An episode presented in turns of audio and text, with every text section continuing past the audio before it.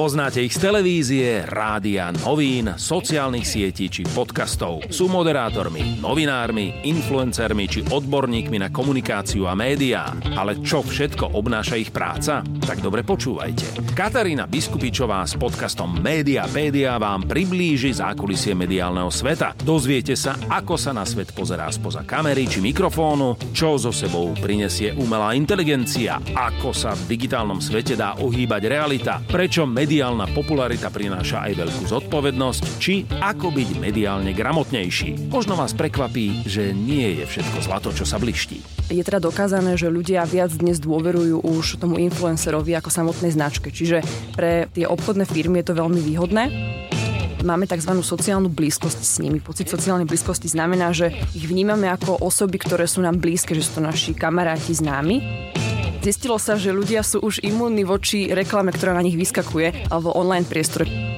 Varovný prst je určite vtedy, keď nejaká influencerka, influencer sa snaží propagovať napríklad nejaké správanie, ktoré môže viesť k poruchám príjmu potravy.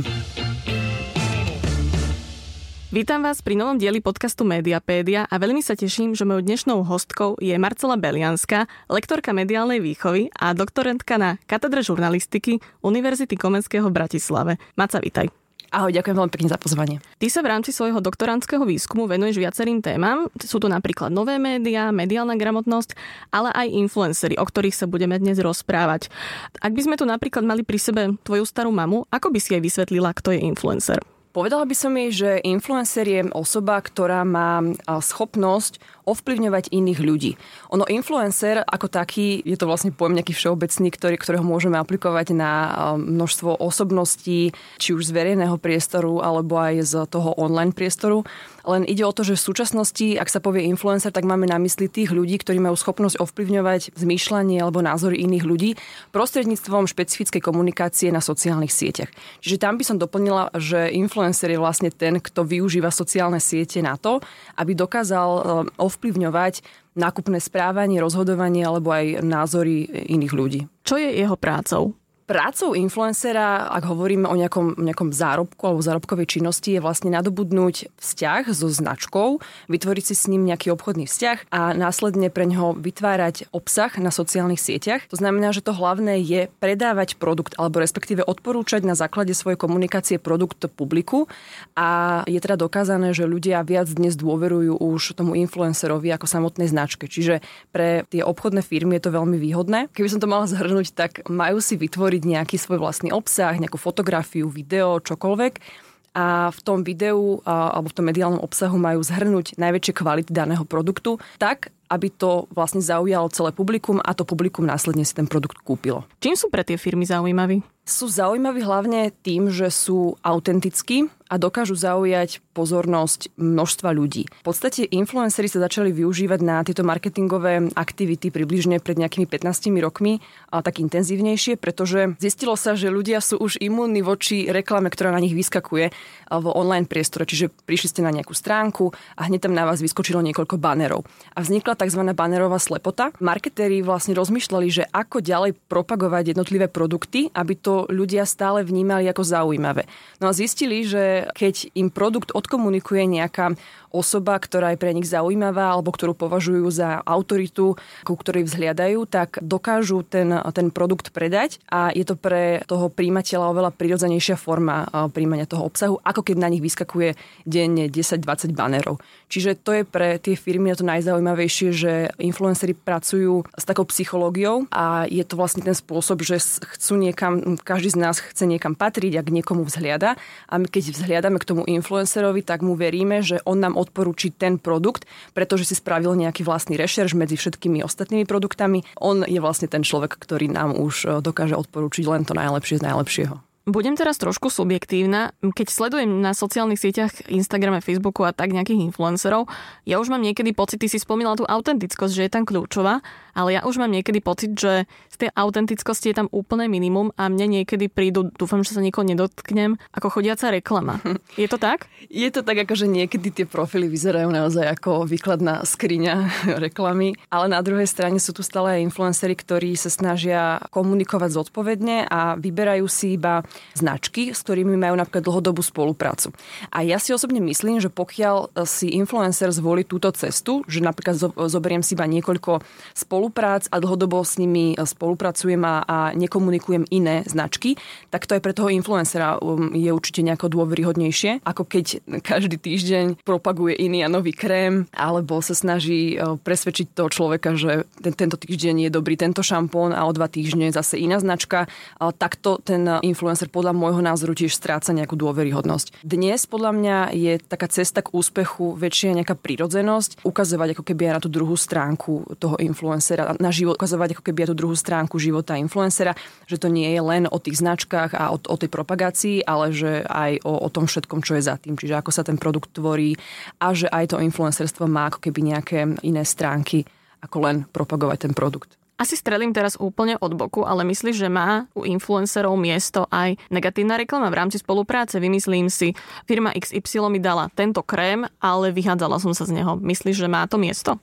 Tak e, minimálne sa dostane ten krém do povedomia širšej verejnosti. A toto je tiež taktika, ktorú môžu niektoré značky využívať, pretože ako sa hovorí, aj zlá reklama je reklama a čokoľvek aj zlé, negatívne sa stane v online priestore, tak minimálne sa o tom, v tom spoločenskom diskurze rozpráva týždeň, dva týždne, čiže tá, tá interakcia potom narastie. V momente si začnú ľudia vyhľadávať na internete viac informácií o tom, o tom kréme a či náhodou proste to nebola iba zlá skúsenosť jedného človeka.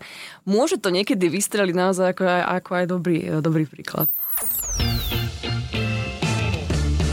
Prečo sú medzi ľuďmi takí populárni? Pretože máme pocit, máme tzv. sociálnu blízkosť s nimi. Pocit sociálnej blízkosti znamená, že ich vnímame ako osoby, ktoré sú nám blízke, že sú to naši kamaráti známi a predsa aj my máme niekedy tendenciu mm, keby uveriť tomu, čo nám povie naše okolie, odporúči nám napríklad naša známa novú knižku a my si povieme, jej, to super, ona s ním, ona bola spokojná, s touto knižkou zaujala ju, tak kúpime si ju aj my. A na podobnom princípe e, funguje vlastne aj práca e, influencerov, čiže my máme pocit, že sa rozprávame rozprávame s nejakými našimi kamarátmi. Tým, že každý jeden deň trávime, neviem, hodiny na tých sociálnych sieťach a my naozaj vidíme toho influencera od rána, od, od jeho prvej ranej kávy až, až pokým ide spať a prežijeme s ním ako keby celý deň, tak my ho považujeme za osobu, ktorá s nami žije, ktorú, ktorú poznáme a preto máme potom tendenciu aj, aj brať tie jeho odporúčania alebo, alebo jeho názory iba ako odporúčanie od našich blízkych kamarátov alebo známych. Preto im vlastne aj, my dôverujeme. Zároveň platí, že každý človek chce niečo v živote dosiahnuť, teda väčšina z nás chce niečo dosiahnuť a, a hľadá potom pozitívne príklady ľudí, ktorí to už dosiahli. Čiže napríklad chcem byť úspešná, chcem, chcem mať dobrú postavu. A tak potom sa vlastne rozhodnem nasledovať na tých sociálnych sieťach ľudí, ktorí majú to, čo chcem ja. Pretože pokiaľ niekto iný to má, tak ja sa chcem naučiť, ako to dosiahol. Odrazu tam vzniká taká nejaká dôvera voči tej danej osobe, ktorá má to, čo chcem ja a stojí za to ju sledovať. Čiže potom ju, ju sledujem aj ja a snažím sa od nej naučiť len to najlepšie. No niekedy samozrejme to nie je len to najlepšie, ale sú tam aj nejaké tie negatívne zákutia. Takže sú to niečo pre nás ako takí virtuálni kamaráti. Presne, presne tak. Pre, pre väčšinu, pre väčšinu tých používateľov. Môžu byť v niektorých prípadoch aj nebezpeční?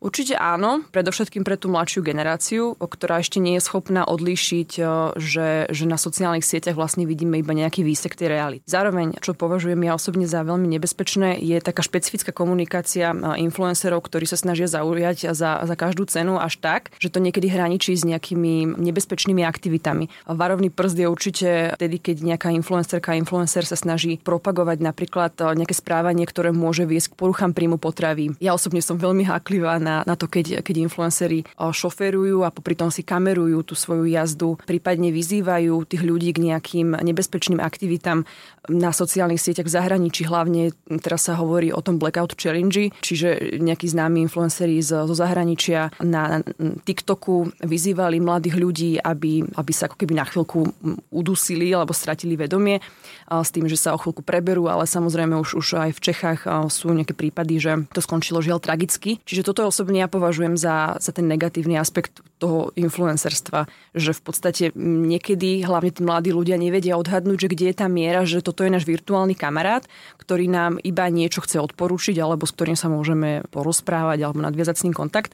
A kde je tá hranica, že tento človek mi už môže ubližovať. Čiže pre mňa ešte raz, že, že nejaké negatívne, nebezpečné aktivity, šoférovanie a používanie mobilného telefónu, nabadanie k poruchám príjmu potravy, prípadne zavádzanie zo strany influencera. Napríklad, keď hovoríme o nejakej skrytej reklame. Sú aj nejaké typy, triky na to, ako vieme rozoznať, že tento konkrétny influencer propaguje nejaké rizikové správanie? Myslím si, že každý z nás to asi dokáže na, nejaké, na základe nejakého svojho vlastného morálneho kompasu zhodnotiť. V momente, ako nám nasledovanie toho influencera spôsobuje vlastnú nepríjemnosť, čiže cítim sa napríklad nekomfortne, menej cenne, porovnávam sa, vtedy by sme mali byť ostražití. Prípadne keď si uvedomujeme, že ten influencer robí naozaj niečo, čo v bežnom živote asi nie je veľmi tolerované. Ešte raz teraz napríklad šoferovanie a používanie toho mobilného telefónu. Každý z nás vie, že by to robiť nemal, ale napriek tomu, ako keby sa snažíme to ignorovať, možno, že robí to tento známy človek, tak asi to nebude také zlé.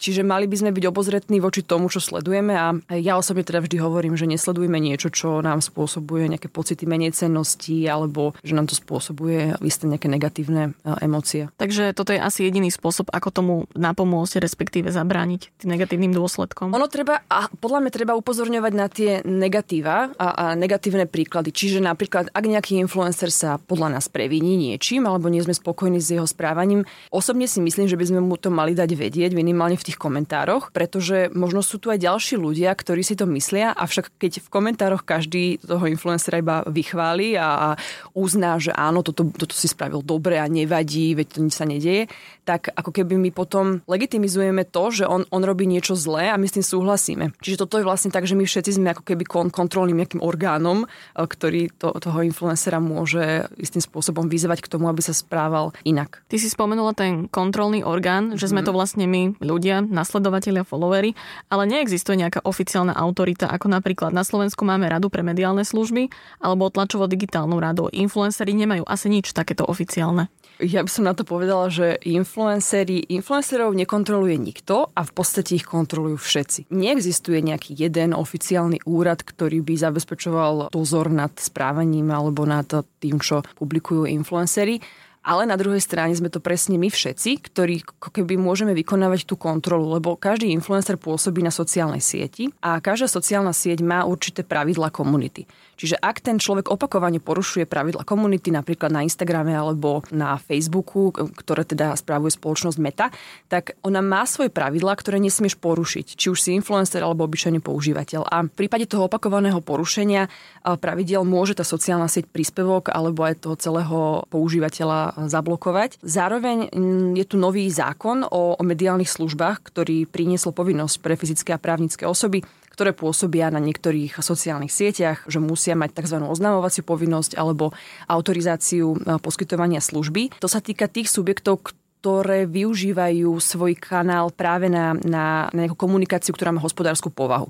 Čiže toto by teraz influenceri mali na Slovensku robiť, ale nie je to ešte úplne ako keby udomácnené v tej legislatíve a nevedia ani influenceri, že by to mali vykonávať nejakú takúto oznamovaciu povinnosť. Ale zároveň, čo by som chcela povedať, že pozitívom, prednedávnom vyšiel prvý kódex influencer marketingu. IAB Slovakia a aj Asociácia digitálnych marketingových agentúr na tom spolupracovali a ich spoločným cieľom bolo zvýšiť úroveň digitálneho marketingu na Slovensku a podporiť nejaké etické správanie v online priestore. Tento kódex influencer marketingu má chrániť a usmerňovať influencerov, značky a agentúry počas ich reklamných spoluprác. Takže toto je podľa mňa veľmi pozitívny krok, ale stále je to ako keby na také dobrovoľnosti, že ten influencer sa sám rozhodne, či sa podpíše pod ten kódex, alebo sa nepodpíše pod ten kódex. Čiže teraz tam je v súčasnosti, mám pocit, že nejakých 60 asi ľudí, ktorí sa podpísali pod tento kódex. Ale je to podľa mňa taký ten prvý pozitívny krok. Bavili sme sa o platených spoluprácach, bavili sme sa o ovplyvňovaní followerov. Toto ale nie je jediná náplň práce influencerov. Niektorí častokrát aj informujú o rôznych veciach alebo udalostiach.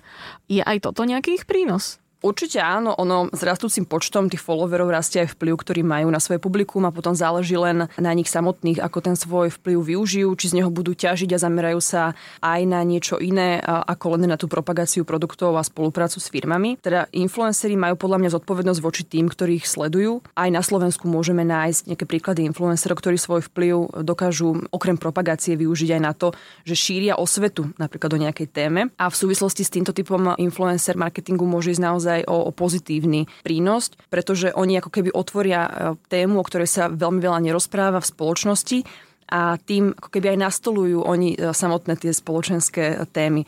Ja spomeniem veľmi rýchlo napríklad iba Viktora Vinceho. On ako začal komunikovať aj o, o tom probléme neplodnosti a v kombinácii aj s adopciou detí potom neskôr. To sú jednoducho témy, ktoré, ktoré sa na Slovensku neotvárali, lebo sú nejaké citlivé, nepríjemné, tabuizované. A niektorí títo ľudia, ktorí majú vplyv, dokážu tieto tabuizované témy otvoriť prirodzeným spôsobom a ľudia zrazu zistia, že že aj takíto známi ľudia sa trápia niečím podobným a vďaka ním sa môžeme dozvedieť niečo, čo by sme predtým možno od nich nevedeli. Čiže otvára sa, otvárajú sa e, témy a, a dokáže sa šíriť nejaká zaujímavá osveta. On je v podstate aj novinár, moderátor. Tým pádom aj veľa novinárov a celkovo ľudí pracujúcich v médiách pôsobí na sociálnych sieťach. Aký je ale medzi nimi rozdiel medzi novinármi a influencermi? Ich fungovaní? Hovoríme teraz o štandardných novinároch. Tí sa musia riadiť samozrejme nejakými pravidlami, ktoré, ktoré e, z ich práce vyplývajú. Spomeniem možno iba nejaké etické kódexy, ktorými by sa mali riadiť, či už interné, alebo ten všeobecný etický kódex novinára.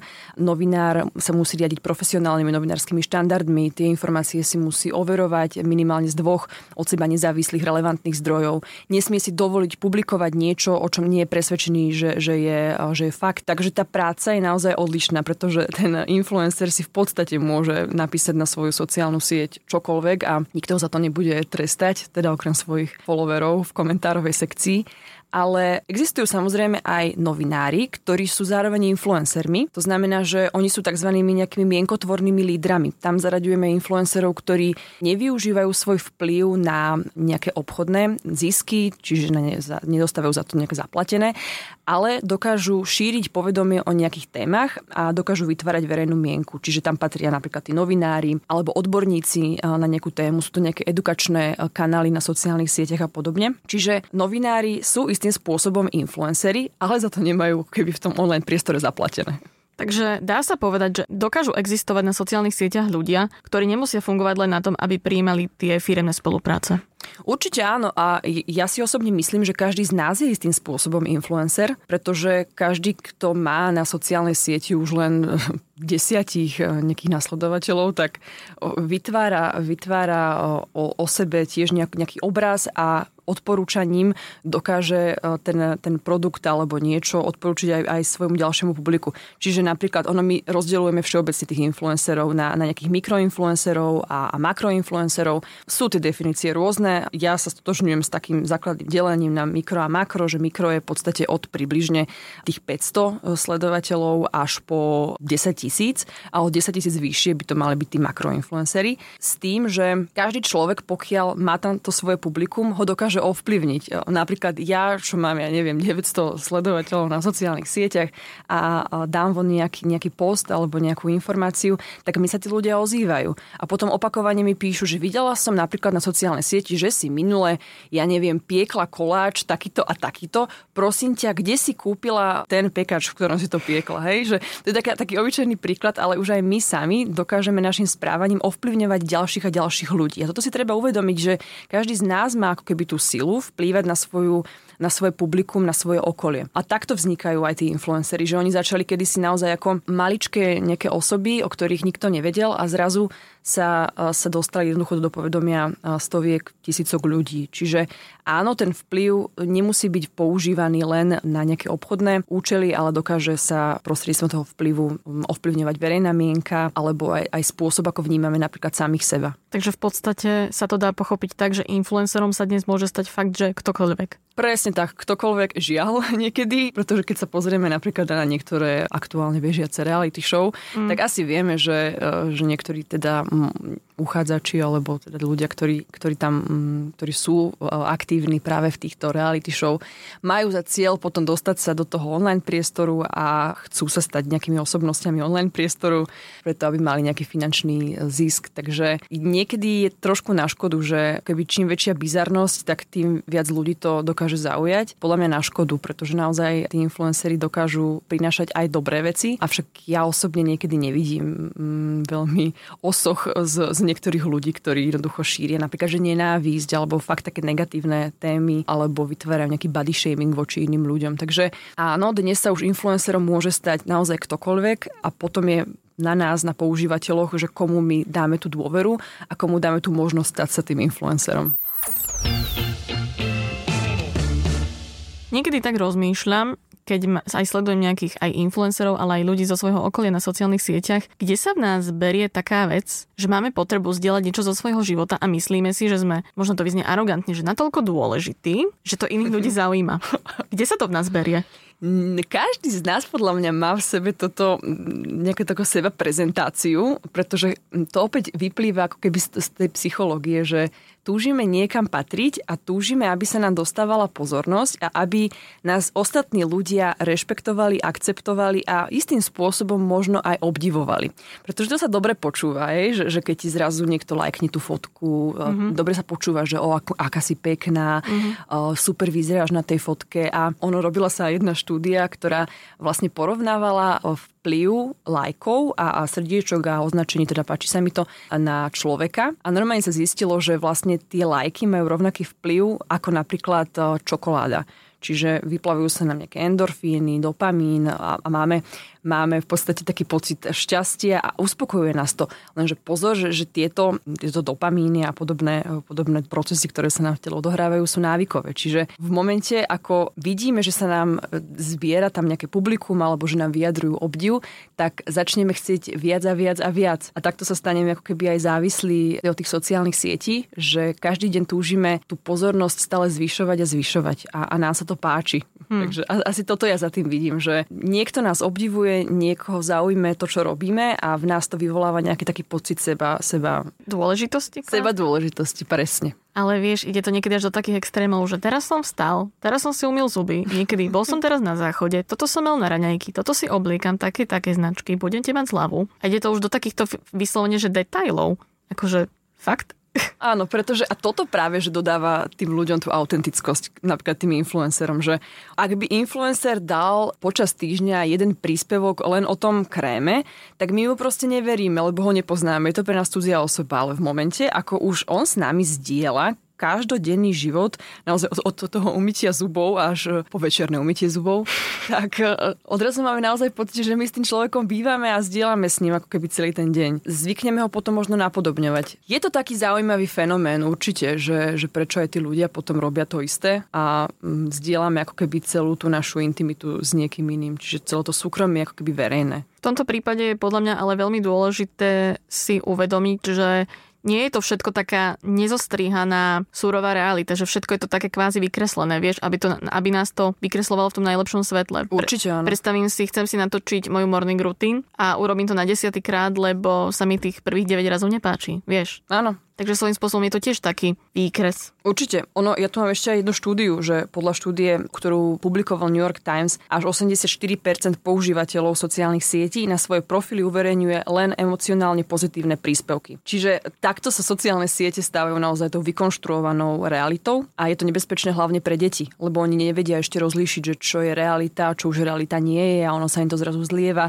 Treba si vždy uvedomiť, že na tých sociálnych sieťach je väčšinou len to pozlátko, len to najkrajšie z nášho dňa. Veď nikto z nás nemá chuť, možno zdieľať to svoje negatívne s inými ľuďmi. To ako keby sami si pretrpíme doma v súkromí, že sa nám niečo nepodarilo, že sme smutní, že máme zlý deň a na tie sociálne siete máme naozaj tendenciu, a to ukazujú teda aj tieto štúdie, že máme tendenciu dávať hlavne tie pozitívne príspevky. A, a tým skreslujeme ako keby realitu. Aj my, používateľia, nie len tí veľkí influenceri, ale aj my obyčajní používateľia. A čo je ešte pre mňa také zaujímavé, že niektorí aj slovenskí influenceri dávajú teda nejaké pozitívne príspevky a máme pocit, že aký majú dobrý život, ako sa im darí, všetko je krásne. A odrazu o, o mesiac, dva ten influencer zrazu pridá nejaký príspevok o tom, že je vyhorený. Alebo o tom, že za posledný mesiac prežíva vážne problémy, depresie a podobné veci. A my zrazu sme šokovaní, že veď bol usmiatý, všetko vyzeralo byť v poriadku, ešte sme mu napríklad, neviem, zavideli tento jeho život, ako dobre sa má. A odrazu nás šokuje takouto informáciou, že jednoducho bolo to na neho veľa a že všetko to, čo prezentoval na sociálnych sieťach, v podstate bolo opäť len nejakým výsekom z jeho bežnej reality a že v skutočnosti ho trápili takéto nejaké psychické problémy a pocit vyhorenia. V tomto prípade ale niekedy môže nastať reakcia, že však koho to zaujíma, že na čo toto zdieľaš, nechaj si to pre seba. Áno, ale tým pádom sa ako keby stráca opäť tá autentickosť. Že, že týmto majú tí influenceri pocit, že sú autentickí, že už dnes dokážu zdieľať nielen to pekné, ale aj to negatívne. Toto je dnešný trend podľa mňa, že v minulosti, keď sme pozreli na sociálne siete pred 5 rokmi, bolo tam to pozlatko, hlavne to pozlatko. Dnes sa do toho pozlátka ešte zamieša aj takéto báhno v odzovkách tých našich bežných dní, pretože tí influenceri zistili, že aj tá negatívna stránka ich života dokáže zaujať tých ľudí, pretože s ním začnú zdieľať tú emóciu, pretože každý z nás má niekedy jednoducho horší deň a keď my vidíme, že takéto niečo sa deje aj tomu influencerovi, opäť sa prehlbuje taká nejaká dôvera a práve ten pocit nejakej sociálnej blízkosti. Ale nie sú tým pádom aj viac zraniteľní? Vymyslím si, neviem prečo mi napadol takýto extrémny príklad, mám poruchu príjmu potravy a dám o tom post na svoj Instagram a niekto mi napíše niečo nepríjemné, tak nemôže ma to tým pádom ešte viac zraniť, že som sa tomu vlastne vystavila dobrovoľne? Vieš, čo myslím? Jasné, ono, ono niekedy aj tí influenceri píšu, že, že sa stretávajú aj s takýmito negatívnymi reakciami. Potom je dôležité sa asi sústrediť na, na zvyšok tých komentárov a netrápiť sa možno iba tým jedným dvomi, ktorí sú, ktoré sú takéto, ale zamerať sa na tie podporné komentáre, pretože keď vidím, že nejaká influencerka prizná, že má povedzme nejaké poruchy alebo že v minulosti trpela poruchami príjmu potravy a podobne, tak väčšinou tam tí, v tých komentároch sú podporné stanoviska a áno, vyskytnú sa aj nejaké hejty a podobne, len potom je to na tom influencerovi, že ako sa s tým popasuje. Ale áno, tým pádom sa stáva zraniteľnejší, s tým, s tým určite súhlasím. Veľa sme sa tu už bavili aj o deťoch, aj o dospelých, aj o tínedžeroch. Kto je teda publikom influencerov? Závisí od toho, že na akú sociálnu sieť sa pozeráme. V súčasnosti najpopulárnejšou sociálnou sieťou pre influencerov je Instagram a TikTok. A keby sme si to mali rozobrať na drobné, tak na Instagrame je najväčším publikum, publikom veková kategória od 18 do 34 rokov, tí tvoria približne 61%. Ak si ich rozoberieme e, ešte na drobnejšie, tak 18 až 24 ročných je tam 31% a 25 až 34 ročných je tam 30%. Čiže na Instagrame je to táto cieľovka, ale keď sa pozrieme na TikTok, tak tie čísla sú tam trošku odlišnejšie a tam je najväčší, najväčšie zastúpenie majú mladí ľudia vo veku od 10 do 19 rokov. A tí tam majú 25 to znamená, že influencer, ktorý vstupuje na sociálnu sieť, si musí uvedomiť, kto je jeho cieľová skupina. Čiže ak on vidí, že, má v, že, ho, že, že ho nasledujú napríklad veľmi mladí ľudia vo veku naozaj že 10 až 19 rokov, on sám si musí uvedomiť, že jeho komunikácia môže negatívne vplývať na psychický rozvoj takéhoto mladého človeka, pretože sa predpokladá, že títo ľudia, mladí ľudia ešte nevedia celkom ako keby odfiltrovať niektoré témy alebo niektoré pôsobenie toho influencera. Čiže o tom je aj tá zodpovedná komunikácia, že daný influencer si uvedomí zrelosť svojho publika a nastaví podľa toho aj svoju komunikáciu. Takže TikTok je dnešný trend, pôsobí tam množstvo influencerov, a využívajú silu tejto sociálnej siete, avšak treba, treba vždy opatrne, vzhľadom na publikum, ktoré nás nasleduje. Chcem sa ešte skokom vrátiť k tým ľuďom pracujúcich v médiách. Mm-hmm. Môžu ľudia pracujúci v médiách prijímať platené spolupráce od firiem? Ono, ľudia pracujúci priamo v spravodajstve nesmú. Účinkovať v reklame má redaktor spravodajstva, aj moderátor spravodajstva zo zákona e, zakázané. No a v prípade verejnoprávneho vysielateľov už úplne, tam to dokonca zakazuje aj štatút programových pracovníkov, pretože by sa daný moderátor alebo novinár e, spravodajstva mohol dostať do konfliktu záujmov a strácala by sa tam e, tá jeho objektívnosť, ktorá by mala byť v prípade spravodajstva zachovaná.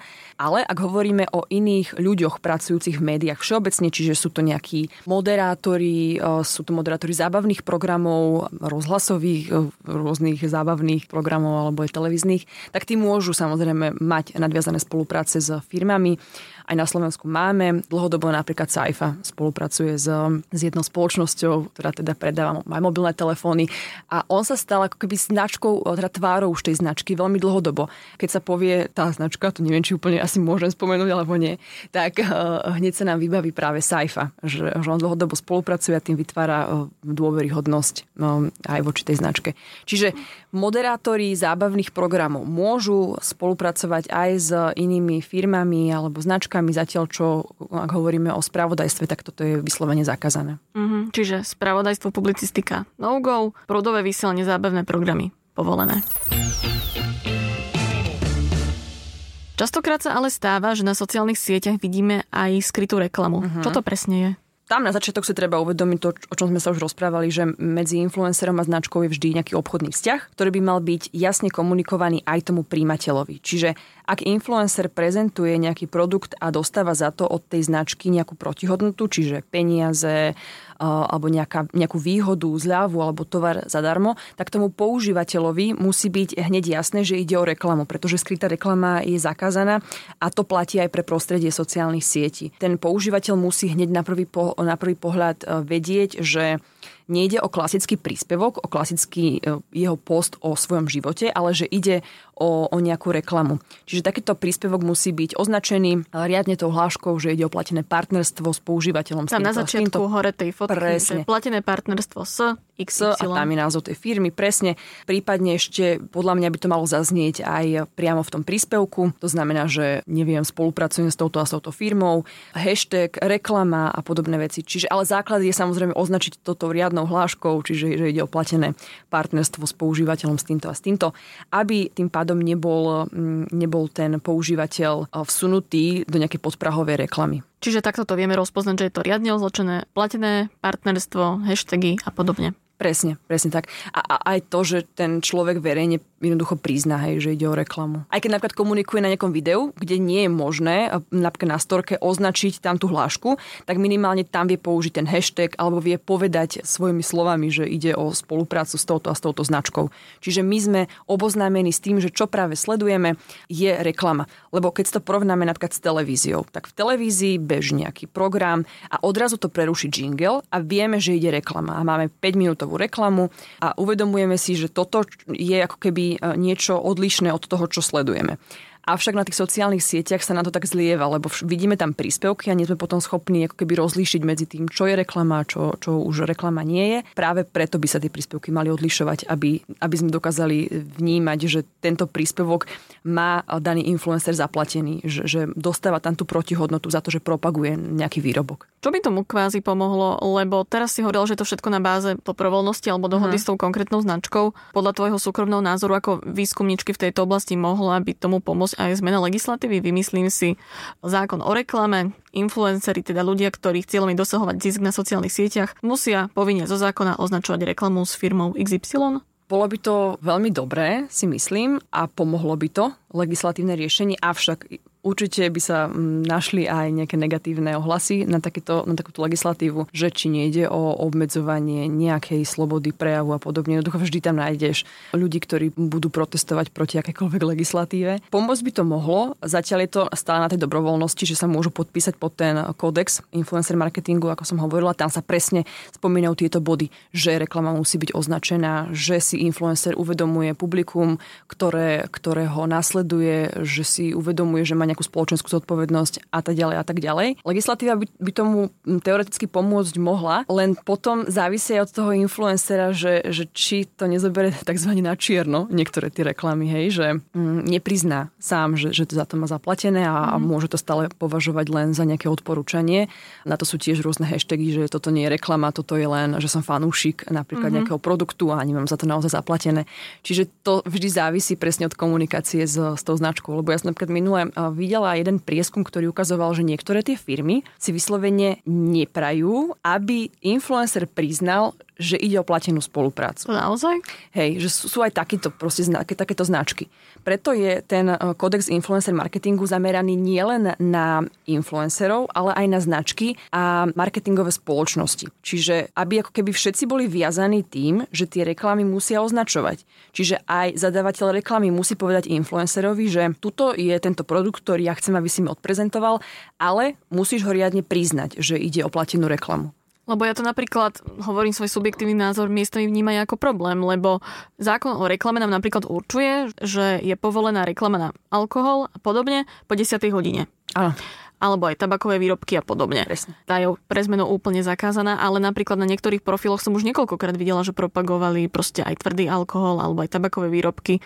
A keď si uvedomím, že môžu sledovať aj malé deti, tak nemám z toho dobrý pocit. Áno, áno Ja s tým súhlasím určite, že uvediem príklad. Eh, Andrea Verešova v minulosti publikovala jednu reklamu mm-hmm. na, na tekilu, mám pocit. A dokonca ešte zdôrazňovala, že tým, že to tekila, neviem už z čoho, z, ne, z nejakého agáve alebo podobne, že má liečivé účinky a toto je jednoducho zavádzanie a na to by sme mali upozorňovať, že to nie je v poriadku a takéto príspevok nahlásiť. Pretože istým spôsobom môže porušiť pravidla tej komunity, ak propaguje nejaké návykové látky. Ten človek, tabakové výrobky sú návyková látka. Legislatíva by pomohla, ale zatiaľ ten online priestor je veľmi o, taký, taký voľný a nemáme nad ním ešte úplne kontrolu. Kontrolu majú naozaj len tie spoločnosti, ktoré vlastnia tieto sociálne siete a ktoré, ktoré vytvárajú práve tie pravidla komunity. Čiže ja som určite za to, aby sa možno táto téma otvorila a doriešila sa tá legislatíva, len to by sme museli na viacerých úrovniach keby vyriešiť, nielen mm-hmm. v rámci nejakého slovenského parlamentu a slovenskej legislatívy, ale asi nejaké celoeurópske a podobne. A hlavne by sme mali asi stále tlačiť aj na tie sociálne siete, aby viac kontrolovali a regulovali ten obsah, ktorý sa nachádza na sociálnych sieťach. V tejto chvíli nás možno počúvajú aj mladí ľudia, možno aj rodičia, budúci rodičia, ktorí trávia na sociálnych sieťach naozaj veľa času a logické influencerom venujú veľa pozornosti. Vieme im dať niekoľko nejakých typov, ako so sociálnymi sieťami pracovať, prípadne na čo si dať pozor? V prípade, že my sami chceme publikovať na sociálnych sieťach nejaký obsah, tak mali by sme sa vždy zamýšľať nad tým, že ako veľmi chceme odhaliť svoje súkromie pre ostatných používateľov. To znamená, že pokiaľ som, pokiaľ som nejaký mladý človek, chodím do školy, či naozaj chcem každý deň zdieľať zo svojho života, kedy vstávam, ako mám cestu do školy, kde chodím do školy, pretože na sociálnych sieťach sú aj napríklad sexuálni predátori a podobní podobní používateľia, ktorí dokážu zneužiť tie naše údaje, dokážu zneužiť e, dôveru, dokážu si nás niekde počkať a, a môže to dopadnúť naozaj tragicky. Čiže v prvom rade ja sám by som sa mal nad sebou zamyslieť, že čo na tú sociálnu sieť pridám. Zároveň ja sám rozhodujem, komu dám svoju dôveru a ja rozhodnem o tom, že či podporím nejakého influencera alebo ho nepodporím. Čiže tá zodpovednosť je ako keby na obidvoch stranách. Jednak na strane influencera, ktorý má zodpovednosť voči publiku, ktoré ho sleduje a zároveň ja sám som zodpovedný za to, komu dám tú dôveru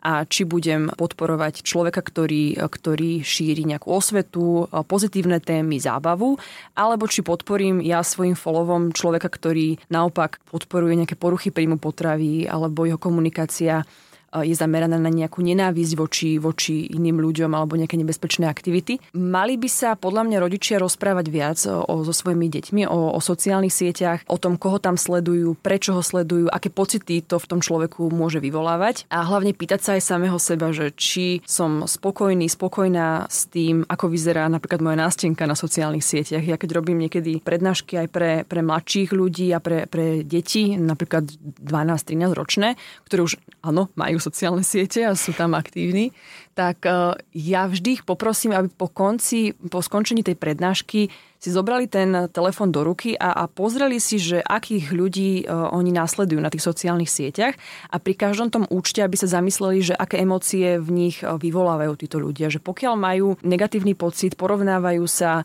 alebo spôsobuje im to nejaké psychické, psychickú záťaž, tak mali by prehodnotiť, či takéhoto človeka ďalej nasledovať alebo nie. Takže vidíš zmysel v tom rozprávať sa o tom aktívne s tými detičkami? Určite áno a, mediálna výchova je pre mňa jednoducho cesta, vďaka ktorej my dokážeme tieto témy komunikovať už veľmi malým deťom a odrazu pre nich bude prírodzenejšie neskôr, keď, keď sa teraz stretnú na sociálnych sieťach s nejakým obsahom, ktorému nerozumejú, bude pre nich ľahšie rozlíšiť medzi obsahom, ktorý tam nájdu a budú vedieť, že dobre, toto je influencer, ktorý momentálne komunikuje čas zo svojho dňa, ale nie je to úplne realita vo, svojom, vo svojej nejakej komplexnosti, ale je to iba nejaký výsek a ja sám sa nemôžem s týmto človekom porovnávať, pretože reálne ho nepoznám a ja svoj vlastný život poznám najlepšie so, svojim, so všetkými tými zákutiami, negatívami, pozitívami a nemôžem ho porovnávať so životom človeka, ktorý, kto, ktorého nepoznám. Ak nás počúvajú rodičia, tak rozprávajte sa so svojimi deťmi o tom, koho sledujú, prejdite si s nimi tieto stránky, že, že či sa vám zdajú byť v poriadku, Nešla by som asi úplne cestou zákazov, ale skôr takého toho rozprávania o tom, že čo je pozitívne, čo naopak nám niekedy môže uškodiť a na čo si dávať ako keby pozor. Čiže nie priamo im možno zakazovať, ale skôr ísť takouto všeobecnou cestou nejakého, nejakej komunikácie. Myslím, že toto je naozaj pekná myšlienka na záver a myslím, že už to môžeme uzavrieť. Mojou dnešnou hostkou bola Marcela Belianská, lektorka mediálnej výchovy. Ďakujem, že si prišla. Ďakujem aj ja. Nie je všetko zlato, čo sa bliští. Podcast Mediapédia nájdete na Podmaze a vo všetkých podcastových aplikáciách.